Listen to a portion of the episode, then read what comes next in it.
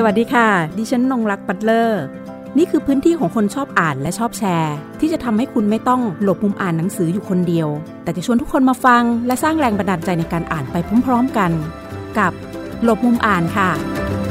หลบมุมอ่านวันนี้นะคะ ดิฉันจะพาคุณผู้ฟังไปศึกษาเรื่องราวของประเทศอินโดนีเซียนะคะ ผ่านผลงานจากการฝึกทำรายงานการวิจัยของนักศึกษา C รุ่นที่ 1 สาขาเอเชียตะวันออกเฉียงใต้ศึกษา มหาวิทยาลัยขอนแก่น โดยหัวข้อในการทำวิจัยนะคะมีทั้งหมด 3 หัวข้อด้วยกัน และได้มีการรวบรวมค่ะ ให้มาอยู่ในหนังสือเล่มเดียวกันนะคะ ที่มีชื่อว่าอินโดนีเซียศึกษาการวิเคราะห์แบบเรียนค่ะ สำหรับอินโดนีเซียศึกษาการวิเคราะห์แบบเรียนนะคะ ประกอบไปด้วย 3 หัวข้อวิจัยได้แก่ การวางรากฐานเยาวชนแห่งชาติ ในหนังสือแบบเรียนภาษาอินโดนีเซีย ชั้นประถมศึกษาปีที่ 1 ค่ะ หัวข้อนี้ทำวิจัยโดยคุณวัสมนพันสำริดนะคะ เราก็จะไปดูว่า เอ๊ชั้นป .1 ของเขาเนี่ยในแบบเรียนเนี่ยมีการให้เรียนอะไรบ้างนะคะแล้วตัวละครหรือว่าตัวเล่าเรื่องนะคะ ในแบบเรียนเนี่ยมีชื่ออะไรกันบ้าง อย่างบ้านเราก็ จะมีมานีมานะปิติชูใจเป็นต้นนะคะ ส่วนหัวข้อการวิจัยหัวข้อที่ 2 นั่นก็คือ การเขียนประวัติศาสตร์ชาติอินโดนีเซีย ช่วงตกเป็นอาณานิคม ในหนังสือแบบเรียนชั้นประถมปีที่ 5ทำการวิจัยโดยคุณจิราพรทรงพระสำหรับหัวข้อนี้นะคะ ความน่าสนใจส่วนตัวดิฉันเองนะคะ เมื่อได้อ่านนั่นก็คือโอ้ดิฉันสะดุดก่อนเลยว่า โอ้ เด็กชั้นป .5 นะคะของอินโดนีเซียก็ได้เรียนประวัติศาสตร์ ของประเทศนะคะช่วงที่ตกเป็นอาณานิคม โดยประเทศแรกเลยนะคะ ที่เข้ามายึดครองแล้วก็กินเวลาอย่างยาวนานนับ 300 กว่าปีนั่นก็คือเนเธอร์แลนด์ค่ะ แล้วก็มีอังกฤษเข้ามาสอดแทรกด้วยนะคะ กินเวลาประมาณ 5 ปีค่ะ และท้ายสุดก็เป็นญี่ปุ่นนะคะ อยู่ประมาณ 3 ปีค่ะ หัวข้อที่ 3 การสร้างความทรงจำเกี่ยวกับซูกาโนนะคะในหนังสือแบบเรียนสังคมศึกษาประเทศอินโดนีเซีย หัวข้อนี้ผู้ทำวิจัยคือคุณปรมพรแสงแก่นสารค่ะ หัวข้อนี้นะคะ เป็นหัวข้อสุดท้ายแล้วก็ดิฉันก็อ่านมาเรื่อยๆ อันนี้ขอรีวิวนิดนึงเนื่องจากมีความประทับใจนะคะกับหนังสือที่ได้อ่าน พออ่านมาเรื่อยๆ พอใกล้ที่จะปิดเล่มละสำหรับอินโดนีเซียศึกษาการวิเคราะห์แบบเรียนก็มาสะดุดกับ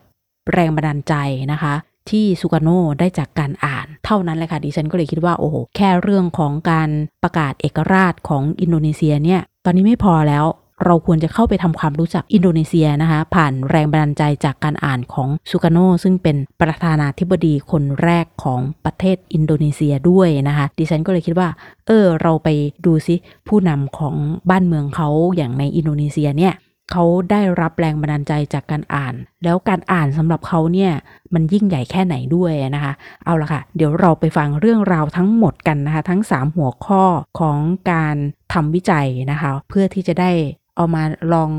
สะท้อนหรือว่าย้อนดูว่า เอ๊ะมันมีส่วนไหนที่ใกล้เคียงกับบ้านเราบ้าง หรือว่า ใช้เปรียบเทียบกับบ้านเราในมิติใดได้บ้างนะคะ หรือหากไม่มองในมุมของการเปรียบเทียบนะคะ เราก็สามารถที่จะอ่านเพื่อที่จะรู้นะคะ อินโดนีเซียนะคะผ่านการอ่านหนังสืออินโดนีเซียศึกษาการวิเคราะห์แบบเรียน ซึ่งเราจะไปทำความรู้จักผ่านเรื่องราวเหล่านี้จาก 3 นักวิจัยค่ะอันดับแรกเลยนะคะ ที่ดิฉันจะคุยด้วยก็คือคุณวัสมนพันธ์สำริดนะคะ ซึ่งเป็นผู้ที่ทำงานวิจัยในหัวข้อที่มีชื่อว่า การวางรากฐานเยาวชน แห่งชาติ ในหนังสือแบบเรียนภาษาอินโดนีเซีย ชั้นประถมศึกษาปีที่หนึ่งนะคะ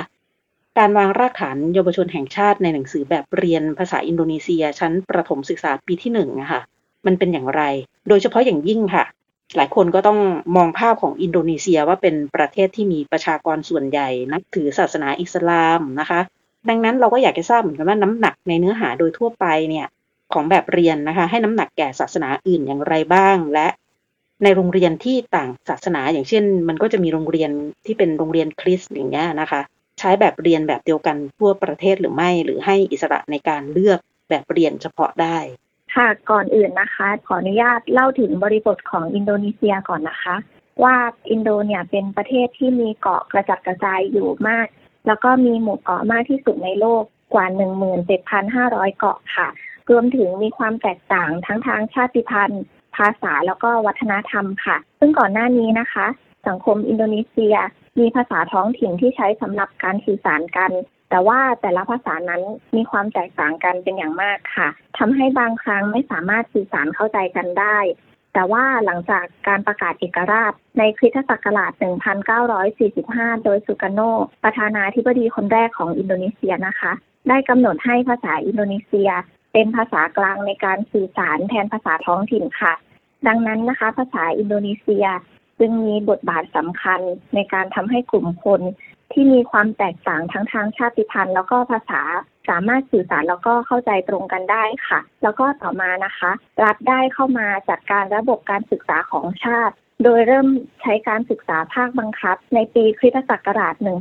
1950 ค่ะ ต่อมานะคะมีการปฏิรูปการศึกษาของอินโดนีเซีย ที่เรียกว่าการประกาศแผนปฏิบัติการแห่งชาติ ว่าด้วยนโยบายการศึกษาเพื่อมวลชน ในคริสตศักราช 2002 ค่ะ โดยมีจุดมุ่งหมาย เพื่อสร้างความเสมอภาคทางการศึกษานะคะ แล้วก็เพื่อสร้างความมั่นใจว่าคนอินโดนีเซียทุกคนต้องได้รับการศึกษาขั้นพื้นฐานภาคบังคับ 9 ปีเหมือนกันค่ะ คือชั้นประถมศึกษา 6 ปี แล้วก็ชั้นมัธยมศึกษาตอนต้น 3 ปีค่ะ รวมถึงจุดมุ่งหมายของแผนปฏิบัติการแห่งชาตินี้นะคะ อีกอย่างหนึ่งก็คือ เพื่อพัฒนาประชากรให้มีคุณภาพสู่สังคมค่ะ แล้วก็นอกจากนี้นะคะ รัฐได้กำหนดให้ภาษาอินโดนีเซียค่ะ เป็นสิ่งที่เยาวชนของชาติ จะได้เรียนรู้ผ่านหนังสือแบบเรียน นับตั้งแต่หนังสือแบบเรียนชั้นประถมศึกษาปีที่หนึ่งค่ะ ซึ่งเป็นขั้นตอนแรกที่นักเรียนจะถูกปลูกฝังอุดมการความเป็นชาติค่ะ ทีนี้ขออนุญาตเข้าเรื่องของการวางรากฐานเยาวชนแห่งชาติเลยนะคะ ค่ะ โดยผลการศึกษานะคะ จะพบว่าจุดมุ่งหมายของกระทรวงศึกษาธิการแล้วก็ผู้แต่งนะคะมีความคล้ายคลึงกัน คือมีการขอบคุณแล้วก็สรรเสริญพระเจ้า ซึ่งเป็นวัฒนธรรมการเขียนของนักวิชาการอิสลามค่ะ แล้วก็ มีความคาดหวังว่าหลังจากที่เรียนแล้วนะคะ นักเรียนจะมีทักษะทางด้านการฟัง การพูดการอ่านแล้วก็การเขียนค่ะ ส่วนเนื้อหาในการวางรากฐานการเยาวชนแห่งชาติในหนังสือแบบเรียนชั้นประถมศึกษาปีที่หนึ่งนะคะ ได้วางรากฐานเกี่ยวกับครอบครัวมากที่สุดค่ะ เนื่องจากว่าเรื่องครอบครัวปรากฏอยู่ในหนังสือเป็นส่วนใหญ่ค่ะ ซึ่งแสดงให้เห็นว่ารัฐได้ให้ความสำคัญต่อครอบครัวเป็นอย่างมากค่ะ เพราะว่า ครอบครัวเป็นเรื่องใกล้ตัวแล้วก็เป็นสถาบันแรกในการอบรมสั่งสอนเยาวชนค่ะ นอกจากนี้นะคะก็ได้ย้ำในเรื่องของความกตัญญูกะตะเวที การแสดงความเคารพต่อผู้อาวุโส รวมทั้งการปลูกฝังการแบ่งงานตามเพศค่ะ แล้วก็มุ่งเน้นให้นักเรียนเนี่ยรู้จักรักตนเอง เพื่อนครอบครัวแล้วก็รักประเทศชาติค่ะ รวมถึงยังสอดแทรกคุณธรรม จริยธรรม ผ่านตัวละครหลัก 5 คนนะคะ ก็คือ ลานีรินา อันดิรูดิ แล้วก็ริโก้ค่ะ ซึ่งสะท้อนให้เห็นนะคะว่ารัฐบาลอินโดนีเซีย ได้เล็งเห็นถึงความสำคัญของการศึกษา แล้วก็การวางรากฐานขั้นต้นให้แก่เยาวชนของชาติค่ะ ส่วนในเรื่องน้ำหนักในศาสนาในหนังสือแบบเรียนนะคะหนังสือแบบเรียนเล่มนี้ค่ะ ไม่ได้กล่าวถึงศาสนาใดโดยตรง หรือว่าแม้แต่ศาสนาอิสลาม ที่คนส่วนใหญ่ในอินโดกว่าร้อยละเก้าสิบนับถือค่ะ ในความคิดเห็นส่วนตัวนะคะ คิดว่าอาจเป็นเพราะว่านักเรียนชั้นปหนึ่งอะค่ะ ยังเด็กมาก ๆ เลยยังไม่ได้แทรกศาสนาเข้าไปโดยตรง แต่คิดว่าในแบบเรียนชั้นประถมศึกษาระดับที่สูงกว่านี้ค่ะ จะต้องมีเรื่องของศาสนาแน่นอน ถึงแม้ว่า แบบเรียนเล่มนี้นะคะ ไม่ได้กล่าวถึงเรื่องศาสนาโดยตรง แต่ว่าก็ได้มีการสอดแทรกในเรื่องของคุณธรรม จริยธรรมผ่านนิทานพื้นบ้านเข้าไปแทนค่ะ เช่นการช่วยเหลือสัตว์การให้อภัยเพื่อนนะคะ ประมาณนี้ค่ะ แล้วก็ในส่วนของ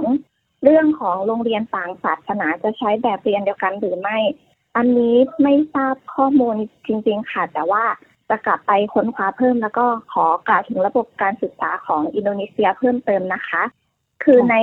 ระดับชั้นประถมอะค่ะ รัฐบาลจะร่วมจัดระบบการศึกษาเป็นส่วนมาก เนื่องจากว่าเป็นระดับชั้นที่อยู่ในนโยบายการศึกษาภาคบังคับของรัฐอะค่ะ แล้วก็หลังจากปีพุทธศักราช 2557 รัฐบาลได้ออกกฎหมาย เพื่อควบคุมสถาบันการศึกษาในระดับชั้นประถมศึกษาแล้วก็มัธยมศึกษาค่ะ รวมถึงกำหนดเนื้อหาของการศึกษาขั้นพื้นฐานทุกหลักสูตร ทุกสถานศึกษาจะประกอบไปด้วยเนื้อหาที่เกี่ยวข้องกับวิชาปัญจศิลป์วิชาภาษาอินโดนีเซีย วิชาภูมิศาสตร์ ประวัติศาสตร์ภาษาอังกฤษนะคะซึ่งจะเห็นได้ว่าการจัดการศึกษาเป็นแนวบูรณาการหลากหลายวิชา เชื่อมโยงเนื้อหาซึ่งกันและกัน ไม่ได้เน้นการสอนเนื้อหารายวิชาใดวิชาหนึ่งอย่างเดียวค่ะ อืมนะคะ อันนี้ทำให้เราได้เห็นเลยนะคะ การวางรากฐานระบบการศึกษานะคะ ตั้งแต่ ชั้นประถมศึกษาปีที่หนึ่งซึ่งคุณวัสมนนะคะ เป็นผู้ทำวิจัยในงานชิ้นนี้อยู่ ตอนที่ดิฉันอ่านดิฉันชอบตัวละครในแบบเรียนเขามากเลยค่ะ ที่มีห้าคน ก็คือราณีริโก้รีนา อันดี และอันดีดูดีนะคะ ทั้งห้าคนเนี่ยทำให้ไม่รู้ว่ารุ่นคุณวัสมนได้เรียนอย่าง มานีมานะปิติชูใจหรือเปล่า เออ พอเราอ่านเจอ ตัวละครในแบบเรียนของเขาอะก็ทำให้เราย้อนนึกมาถึงว่า เอ้ยแล้วแบบเรียนของเราตอนที่เราเรียนปหนึ่งอะของไทยเราเองอะเรามีตัวละครตัวไหนบ้างนะอะไรอย่างเงี้ย ซึ่งอาจจะมีความใกล้เคียงกันในในเรื่องของบริบทของตัวละครนะคะ ว่าต้องมีตัวที่จะพาเราไปสู่เรื่องเล่าที่ทางหลักสูตรหรือว่าระบบการศึกษาได้วางเอาไว้ ทีนี้เราข้ามมาหน่อย หลังจากปหนึ่งแล้วทีนี้ขึ้นมาที่ปห้าเลยค่ะ ปห้านะคะ ในแบบเรียนของอินโดนีเซียเขาจะให้เรียนเรื่อง การเขียนประวัติศาสตร์ชาติอินโดนีเซียช่วงตกเป็นอาณานิคม ในหนังสือแบบเรียนชั้นประถมศึกษาปีที่ห้านะคะ โดยงานวิจัยหัวข้อนี้นะคะ คุณจิราพรทรงพระนะคะ เป็นผู้ที่ทำการศึกษาดิฉันนี่บทที่สองนี่ก็คือ ก็จะมีความสนใจเป็นพิเศษนะคะ เป็นคนแบบอาหารจานโปรดเลยถ้าเรื่องของอาณานิคมนะคะ คงต้องให้คุณจิรพรค่ะ ได้พูดถึงประวัติศาสตร์อาณานิคมนะคะว่า ในแบบเรียนเขามีวิธีการเขียนออกมาอย่างไรบ้าง เพราะว่าพอพูดถึงเรื่องอาณานิคมปุ๊บมันก็จะมีมุมมองในเรื่องของบาดแผลการกดขี่การถูกตักตวงผลประโยชน์นะคะ มันมีแง่มุมในบ้างค่ะ ในแบบเรียนนั้นที่นำเสนอให้เห็นสิ่งที่เป็นการเรียนรู้ร่วมกันกับเจ้าอาณานิคมนะคะ เนื่องจากว่ามุมแบบนี้มันก็เป็นการสร้างความเข้าใจอันดีต่อกันนะคะ เนเธอร์แลนด์จะนานสุดนะสามร้อยกว่าปี แล้วอังกฤษก็เข้ามาอยู่ช่วงหนึ่งคาบเกี่ยวระหว่างช่วงที่เนเธอร์แลนด์ยังไม่ได้ออกไปจากอินโดนีเซียนะคะ โดยอังกฤษก็จะเข้ามาในช่วงปี 1811 ถึงปี 1816 นะคะ ก็อยู่ 5 ปี แล้วหลังจากนั้นก็จะเป็นญี่ปุ่นค่ะ ปี 1942 ถึงปี 1945 นะคะ เป็นระยะเวลา 3 ปีค่ะ ซึ่งก็จะเป็นช่วงของสงครามโลกครั้งที่สองนะคะ บริบทการเข้ามาของสองชาติเนี่ยค่ะ หลังจากนั้นน่ะนะคะ มันมันถูกสร้างภาพขึ้นมาอย่างไรบ้าง เพราะว่าจำนวนปีมันน้อยกว่าเนเธอร์แลนด์เยอะมากอะค่ะ อันนี้ถามทีเดียวเลย เดี๋ยวให้ทางคุณจิรพรได้ช่วยเล่าให้พวกเราฟังค่ะ ก็คือว่าจากงานของเจนเนี่ยจะพบว่าเนื้อหาที่รัฐเนี่ยได้เขียนประวัติศาสตร์ให้เยาวชนของชาติรับรู้ในช่วงอาณานิคมของรัฐที่คุณนงรักได้กล่าวไปครั้งแรกใน 341 ปีเนี่ยอังกฤษ 5 ปี แล้วก็ญี่ปุ่นเนี่ยประมาณ 3 ปีเนี่ยส่วนใหญ่เนี่ยก็เป็นภาพด้านลบค่ะแล้วก็ส่วนมากเนี่ยจะให้น้ำหนักไปที่การกดขี่นะคะ การเอารัดเอาเปรียบภายใต้การดำเนินงานนะคะ ของบริษัท VOC แล้วก็นอกจากนี้นะคะยังจะมีการเห็นว่า ผู้เขียนเนี่ยเน้นย้ำบทบาทการต่อสู้ของขบวนการต่างๆนะคะ ผ่านเหตุการณ์สำคัญสำคัญหลายเหตุการณ์นะคะภายในแบบเรียน แล้วก็ก่อให้เกิดวีรบุรุษวีรสตรีของชาตินะคะ รวมถึงบุคคลสำคัญหลาย ๆ ท่านเนี่ยแต่ว่ายังไงก็ตามนะคะ นอกจากเขียนในภาพด้านลบแล้วเนี่ย ก็ยังมีเขียนถึงด้านบวกค่ะของดัชนะคะ เพียงประเด็นเดียวนะคะ ที่เจนเห็นในนั้นเป็นการเขียนสั้นๆนะคะ ก็คือการยกย่องคุณเดาเวสเดกเกอร์นะคะ ว่าเป็นผู้ที่ห่วงใยชะตากรรมของชาวอินโดนีเซีย แล้วก็ประณามระบบขูดรีดนะคะ จนทำให้มีการยกเลิกระบบการเพาะปลูกที่กดขี่ชาวอินโดนีเซียค่ะอันนี้นะคะเป็นสิ่งที่เจนเจอนะคะ ในในแบบเรียนในงานวิจัยที่เจนทำค่ะ แล้วตัวเองอ่าพออ่านแล้วรู้สึกยังไงบ้างคะในช่วงช่วงนั้น เพราะว่าถือว่า หัวข้อของคุณจิราพรเองเนี่ย รู้สึกว่ามันมันหนักไปไหมสำหรับเด็กที่แบบชั้นป .5 ต้องเรียนเรื่องการตกเป็นอาณานิคมแล้วของอินโดนีเซียเนี่ยโดยส่วนตัวเท่าที่อ่านในแบบเรียนเนี่ย รู้สึกว่าค่อนข้างหนักค่ะ มีหลาย ๆ เหตุการณ์นะคะ ที่ค่อนข้างลงรายละเอียดลึกลึกพอสมควรค่ะ แล้วก็มันเป็นข้อมูลที่เด็ก น่าจะยากต่อการเข้าใจอันนี้ อันนี้เป็นการตั้งข้อสังเกตส่วนตัวนะคะ แบบยากต่อการเข้าใจอย่างเช่น เหตุการณ์การลักพาตัวของซูกาโนกับฮัตตาอย่างเงี้ยค่ะ ความที่ระยะเวลาค่อนข้างสั้นมากของอังกฤษกับญี่ปุ่นอย่างเงี้ยนะคะ ที่เข้ามาอย่างเงี้ยดังนั้นการปรากฏในบทเรียนแบบเรียนของเด็กเนี่ยก็จะไม่เยอะถูกไหมคะ ค่ะ คือเท่าที่เจนเห็นนะคะ ในในแบบเรียนที่เจนทำก็คือว่าอย่างภาพของอังกฤษกับญี่ปุ่นเองเนี่ยจะไม่ถูกเน้นมากเท่าภาพของดัชค่ะ อย่างขอแยกเป็นอังกฤษเนี่ยอังกฤษเนี่ยไม่มีการเขียนหัวข้อแยกนะคะ ออกมาเป็นหัวข้อใหญ่เหมือนกับของดัชแล้วก็ของญี่ปุ่น แต่ว่าไปแทรกอยู่สั้นๆนะคะ แล้วก็มีการเขียนแบบรวบรัดมากเลยในหัวข้อย่อยๆอะค่ะ แต่ว่า สิ่งที่เขาเขียนเนี่ยมันก็พอที่จะบอกได้ค่ะว่ามันชี้ให้เห็นว่าการเข้ามาของอังกฤษเนี่ยภายใต้การนำของตอนนั้นก็คือเซอร์โทมัสสแตมฟอร์ดแรฟเฟิลส์นะคะมันมีข้อดีคือว่ามันให้ยกเลิกการเกณฑ์แรงงานและระบบทาสนะแต่ว่าขณะเดียวกันอะมันก็ไปขูดรีดเป็นอย่างอื่นแทน คือการจัดเก็บระบบภาษีที่มันยังมีอยู่ แล้วก็การให้ใช้บังคับการใช้ระบบเช่าที่ดินนะคะ อย่างเงี้ยเป็นต้นนะคะ เท่าที่เจนเห็นนะคะ ส่วนญี่ปุ่นเนี่ย มันจะเป็นภาพอีกภาพหนึ่งก็คือเขาเขียนว่าผู้เขียนเนี่ยเขียนว่าเป็นผู้ปลดปล่อยอินโดนีเซียจากอาณานิคมดัตก็จริง แต่กลับมีแผนการที่ซ่อนเร้นอยู่ ซึ่งไอแผนการที่ซ่อนเร้นเนี่ยเขาให้น้ำหนักไปที่การที่ต้องการเข้ามาเพื่อกอบโกยทรัพยากร ไม่ใช่เพื่อเศรษฐกิจอย่างเดียว แต่ว่าต้องการเป็นเป็นทุนในการทำสงคราม ต้องการแรงงานคนอินโดนีเซียเนี่ยเป็นทุนในการทำสงคราม มีการบังคับใช้แรงงานที่เขาใช้เขียนคำว่าร้ายแรงยิ่งกว่าของดัต มีการแบบยึดอาหารไปเป็นเสบียงของกองทัพญี่ปุ่น ส่งผลให้ชาวอินโดนีเซียทุกทรมานอย่างรุนแรง ผู้คนต่างหิวโหยและหลายพันคนเสียชีวิตลง มีการรับใช้ความปรารถนาที่น่ารังเกียจของชาวญี่ปุ่น มันเป็นคำที่จะรู้สึกว่าเด็กป .5 จะเข้าใจจะเข้าใจไหมอะค่ะ กับคำนี้ซึ่งมันก็น่าจะรู้สึกว่าเข้าใจยากอยู่พอประมาณ ค่ะแต่ก็ถือว่าในเรื่องของแบบเรียนตรงนี้นะ แล้วก็ข้อมูลที่ทางคุณจิราพรเองได้ให้ข้อมูลกับเราอะ สิ่งหนึ่งที่เห็นนั้นก็คือการการซ้ำซ้อนของการตกเป็นอาณานิคมนะในขณะที่อังกฤษก็เข้ามาในระหว่างที่ดัชก็ยังอยู่ตรงนั้นอยู่ ก็เป็นพื้นที่แย่งชิงกันทั้งในเชิงของการเมือง การค้านะผลประโยชน์เศรษฐกิจ แล้วก็ทรัพยากรธรรมชาติต่างๆนะคะ ที่อินโดนีเซียซึ่งมีค่อนข้างจะเยอะทีเดียว หลังจากที่ได้ศึกษานะคะเรื่องของอินโดนีเซียแล้วก็เป็นวิชาที่เรียนอยู่ด้วยตอนที่ยัง เรียนอยู่ที่ในมหาวิทยาลัยนะคะแล้วเป็นรุ่นหนึ่งด้วยนะคะของเอเชียตะวันออกเฉียงใต้ศึกษาของมหาวิทยาลัยขอนแก่นค่ะอยากจะให้คุณจิรพรช่วยสะท้อน ตัวเองนิดนึงว่าหลังจากได้ศึกษาเรื่องราวของอินโดนีเซียแล้วมีความ in มากน้อยแค่ไหน คือถามว่าตอนแรกเนี่ยเจนก็ต้องยอมรับเลยว่า ตอนแรกเนี่ยเจนไม่ค่อยรู้เกี่ยวกับอินโดนีเซียเท่าไหร่ เพราะว่าด้วยข้อจำกัดหลาย ๆ อย่างของบ้านเรานะคะ มันไม่ค่อย ให้เราเรียนรู้เรื่องเพื่อนบ้านมากเท่าไหร่พอ ได้เข้าไปเรียนรู้แล้วเนี่ยจะรู้สึกว่าอินโดนีเซียเนี่ยเป็นชาติที่ค่อนข้างน่าสนใจ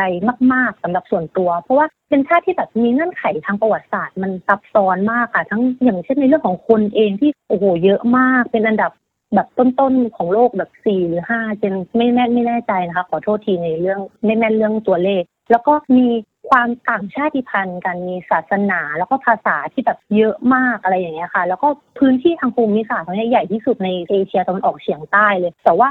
มันกลับเป็นหมู่เกาะเสียส่วนใหญ่แล้วพื้นที่เหล่านั้นมันมีเจ้าของอำนาจที่มันแบบอำนาจเดินเพื่อปกครองอยู่ที่มันแบบแย่งขัดแย้งกันเอง แล้วก็มีการแบบต่อสู้ขับไล่เจ้าอาณานิคมซึ่งเป็นประวัติศาสตร์ที่แบบโอ้โห ยาวนานแล้วก็แบบน่าสนใจมากๆในเรื่องของแบบ พื้นที่ที่ทับซ้อนอำนาจการทับซ้อนกันอะไรอย่างเงี้ค่ะเราก็ได้รับทราบเรื่องราวของอินโดนีเซียศึกษานะคะ ผ่านการวิเคราะห์แบบเรียนเนี่ยไปสองเรื่องแล้ว นั่นก็คือแบบเรียนชั้นประถมศึกษาปีที่หนึ่งแล้วก็ชั้นประถมศึกษาปีที่ห้านะคะ โดยเฉพาะป .5 นี้มีเรื่องของอ่านในนิคมให้เรียนกันแล้วนะคะ ทีนี้ค่ะ หลังจากได้รับเอกราชนะคะ เราก็ต้องเข้าไปสู่เรื่องราวของ ประธานาธิบดีคนแรกของอินโดนีเซียกัน นั่นก็คือซูกาโนนะคะ โดยในเรื่องนี้นะคะ การสร้างความทรงจำเกี่ยวกับซูกาโนในหนังสือแบบเรียนสังคมศึกษาประเทศอินโดนะคะ เราจะคุยกับคุณปรมพรแสงแก่นสารว่า เขามีวิธีการสร้างความทรงจำอย่างไรในแบบเรียนนะคะ ในช่วงของก่อนการประกาศเอกราชนะคะ ในปีคศ 1928 ค่ะซูกาโนได้ก่อตั้งพรรคชาตินิยมอินโดนีเซียขึ้นหรือว่าพรรค PNI ค่ะ เพื่อต่อต้านแนวคิดสกวรนิยมทุนนิยม แล้วก็เพื่อบรรลุความเป็นอิสระจากเจ้าอาณานิคมค่ะซึ่งความพยายามของซูกาโนในการเรียกร้องเอกราชนั้นนะคะทำให้ถูกรัฐบาลดัชจับกุม และถูกเนรเทศอยู่หลายครั้ง เป็นระยะเวลาถึง 10 ปีค่ะ เพื่อป้องกันไม่ให้ซูกาโนเนี่ยตึกกระแสชาตินิยมในหมู่มวลชนชาวพื้นเมืองอินโดนีเซียขึ้นอีก ทั้งนี้นะคะ บุคคลสำคัญหลายคนและซูกาโนเอง ก็ได้พยายามอย่างหนักเพื่อที่จะเตรียมความพร้อมเพื่ออิสรภาพของอินโดนีเซียต่อไปค่ะ และเมื่อโอกาสในการปลดปล่อยตัวเองจากเจ้าอาณานิคมเริ่มขึ้นนะคะ ญี่ปุ่นนั้นมีท่าทีที่จะแพ้สงครามให้แก่ฝ่ายพันธมิตรในช่วงสงครามโลกครั้งที่ 2 ในคืนวันที่ 16 สิงหาคม ปี คศ 1945 นั้น ซูกาโนและคณะก็ได้ทำการประชุมเพื่อเตรียมความพร้อมก่อนการประกาศอิสรภาพ โดยมีการวางแผนการวางรากฐานประเทศ การหารือเกี่ยวกับรูปแบบของรัฐ และมีการร่างกฎหมายพื้นฐานของรัฐขึ้น พร้อมทั้งเขียนเนื้อหาของข้อความประกาศอิสรภาพ และทำการอ่านข้อความประกาศอิสรภาพของสาธารณรัฐอินโดนีเซียในวันที่ 17 สิงหาคม ภายหลังของการประกาศเอกราชค่ะ หลังจากที่สุกาโนได้ทำการประกาศอิสรภาพเมื่อวันที่ 17 สิงหาคมปี 1945 แล้ว ดัชเองก็ยังไม่ยอมรับในอำนาจอธิปไตยของอินโดนีเซียค่ะ พยายามที่จะกลับมายึดครองอินโดนีเซียอีกครั้ง แต่ว่าสุกาโนเนี่ยก็ได้ใช้วิธีการต่อสู้โดยใช้วิธีทางการทูตจนสามารถทำให้เอกราชของอินโดนีเซียเป็นที่ยอมรับทั่วโลกเมื่อวันที่ 27 ธันวาคมในปี คศ 1949 ค่ะ เราก็ได้ทราบถึงขั้นตอนนะคะ กระบวนการการต่อสู้ของซูกาโนนะคะ ในช่วงระหว่างที่อินโดนีเซียนะคะ อยู่ภายใต้การตกเป็นอาณานิคมของเนเธอร์แลนด์หรือว่าดัชในตอนนั้นนะคะ ในฐานะที่ทางคุณเองนะคะทำวิจัยเรื่องนี้อ่านเรื่องของซูกาโนมีความเป็นวีรบุรุษแหละ เป็นคนสำคัญประธานาธิบดีคนแรกของอินโดนีเซีย เข้าไปทบทวนตรงนี้นะคะ อยากจะให้เล่าว่า เอ้ย เราเองเนี่ย เรามองจากไกลๆอะ เราเป็นคนที่ศึกษาวิจัยเรื่องเนี้ย เรารู้สึกอย่างไรบ้างกับผู้นำของอินโดนีเซีย ซึ่งเป็นประธานาธิบดีคนแรกท่านเนี้ยค่ะด้านแรกนะคะ ก็จะเป็นในเรื่องของความพยายามในด้านของการเรียนรู้ค่ะ ความชอบอ่านหนังสือของซูกาโน่ค่ะทำให้ซูกาโนเนี่ยนะคะ มีความคิดความอ่านอย่างกว้างขวาง แล้วก็เริ่มใช้ความรู้จากสิ่งที่อ่านมาในการเคลื่อนไหวทางการเมืองอย่างอิสระ โดยที่ไม่ยึดติดแนวคิดใดแนวคิดหนึ่ง แต่ว่าเป็นการปรับใช้แนวคิดต่างๆ มาผสมผสานกันค่ะอีกครั้งนะคะซูกาโนก็ยังสามารถที่จะเข้าใจภาษาต่างประเทศได้หลายภาษา ไม่ว่าจะเป็นภาษาอังกฤษดัชเยอรมันหรือฝรั่งเศสค่ะ ในด้านที่สองนะคะ ก็จะเป็นเรื่องของความทุ่มเทกับงานด้านการเมืองค่ะ หลังจากที่ซูกาโนเรียนจบนั้นนะคะ ได้มีบริษัท ของชาวตะวันตกหลายบริษัทเข้ามาติดต่อเพื่อที่จะจ้างงานซูกาโนค่ะ เช่นบริษัทน้ำมันเชลนะคะ ที่เสนอเงินเดือนให้ซูกาโนถึงเดือนละสามพันบาทค่ะ ซึ่งในสมัยนั้นก็ถือว่าเป็นจำนวนที่สูงมากค่ะ แต่ว่าซูกาโนเนี่ยก็ไม่ได้รับงานใด ๆ เลยค่ะ เขาเลือกที่จะหางานเล็กๆ น้อยๆทำแล้วก็ทุ่มเทกับงานด้านการเมืองจนสามารถทำการประกาศอิสรภาพให้แก่อินโดนีเซียจนสำเร็จค่ะ ต้องขอบคุณมากเลยนะคะ เพราะว่าในบทที่สามนะคะของงานวิจัยในหนังสือเล่มนี้ บทที่สามเนี่ยดิฉันชอบตรงที่คุณนำเสนอในเรื่องของซูคาโนนะคะ กับความหลงไหลในการอ่านหนังสือ สู่การประกาศอิสรภาพ ซึ่งในประเด็นนี้แหละค่ะทำให้เห็นถึงความสำคัญของการอ่านที่มีอิทธิพลต่อชีวิตมนุษย์ นั่นก็คือ หนังสือสามารถเปลี่ยนมุมมองความเข้าใจและอุดมคติของบุคคลได้ ซึ่งก็เห็นได้จากจิตวิญญาณของชาตินิยมของซูกาโนนะคะ ที่เติบโตขึ้นมาจากหนังสือที่เขาได้อ่านนะคะ เมื่อในปี คศ 1920 หลังจากนั้นค่ะ การอ่านหนังสือของเขาทำให้เขานะคะ ย้ายไปที่บันดุงนะคะ เพื่อศึกษาต่อในระดับอุดมศึกษานะจุดเริ่มต้นความรู้สึกชาตินิยม มาจากความหลงไหลและกระตือรือร้นในการอ่านหนังสือค่ะ โดยเขานะคะชื่นชอบการอ่านหนังสือ ชีวประวัติของบุคคลสำคัญระดับโลกนะคะและได้มีโอกาสได้พบบุคคลสำคัญจำนวนหลายคนเลยนะคะ ในชีวิตของเขา ตรงนี้เราก็เลยอยากจะเชิญชวนคุณผู้ฟังนะคะ ถ้าใครสนใจนะคะ อยากจะอ่านเรื่องราวของซูกาโนรวมถึงเรื่องอื่นๆ ของอินโดนีเซียที่มากไปกว่านี้นะคะ ก็สามารถที่จะเข้าไปดาวน์โหลดอ่านนะคะ งานวิจัยเล่มนี้ ซึ่งตอนนี้ยังไม่พิมพ์เป็นรูปเล่มออกมา แต่เป็นอีบุ๊กให้อ่านนะคะ พิมพ์เข้าไปที่คำว่าอินโดนีเซียศึกษาการวิเคราะห์แบบเรียนได้เลย และวันนี้หลบมุมอ่านค่ะ ต้องขอขอบคุณคุณวัสมนพันสำริดคุณจิราพรทรงพระ คุณปรมาพรแสงแก่นสาร ที่ได้พากันทำเรื่องราวงานวิจัยในเรื่องแบบเรียนให้พวกเราได้ทราบ แล้วก็เรียนรู้นะคะ อินโดนีเซียศึกษาผ่าน 3 หัวข้องานวิจัยที่ดิฉันนำเสนอในวันนี้ ขอบคุณที่ติดตามรับฟังหลบมุมอ่าน สวัสดีค่ะ หากมีหนังสือดีๆ ที่อยากมาแชร์กัน มาบอกกับเราได้นะคะ แล้วกลับมาหลบมุมอ่านด้วยกันค่ะ